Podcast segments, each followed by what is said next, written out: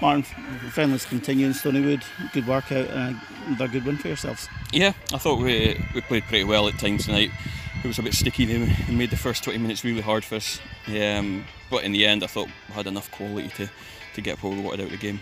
And you spoke about Paul Esselman's position and, and getting into the box, and he did that with two well taken goals. Yeah, we know what Paul's about. We need to get him in the box. That's his game. You know, he picks up little things that other strikers haven't got in the movement, the little change of direction. Paul's got that, so it's important with two try and get him as close to the goal as we can. You'll pick up little ones like that. I know you're taking it easy with Neil getting him back, but a goal gives him plenty. Yeah, I think so. You know, he, he took a clatter on his leg as well, which will it will really help him confidence wise. That'll be him over the first tackle.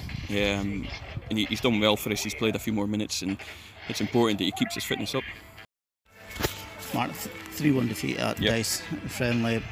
Started well, but they looked like they wanted it more. Yeah, I would, I would probably agree with that. I thought I thought we started the game pretty poor actually. Corey, you know, did a slack back a pass in the middle of the game, and we're 1 0 down, and all of a sudden he's coming off injured. So within five minutes, we're we're a goal down, changing the game already, um, making a sub doesn't help, but we didn't do enough today at all. Got to go from a penalty, next went in, but mm-hmm. the referee spotted something which is.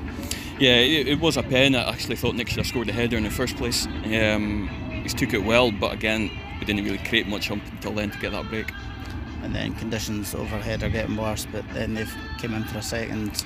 Yeah, I think all three of the goals actually were individual mistakes, and that, that puts all five or six we've conceded this pre-season to individual mistakes, um, which is what we wanted to cut out. It's something we really need to work on, but can't make mistakes here against Dyce. You know they'll punish you.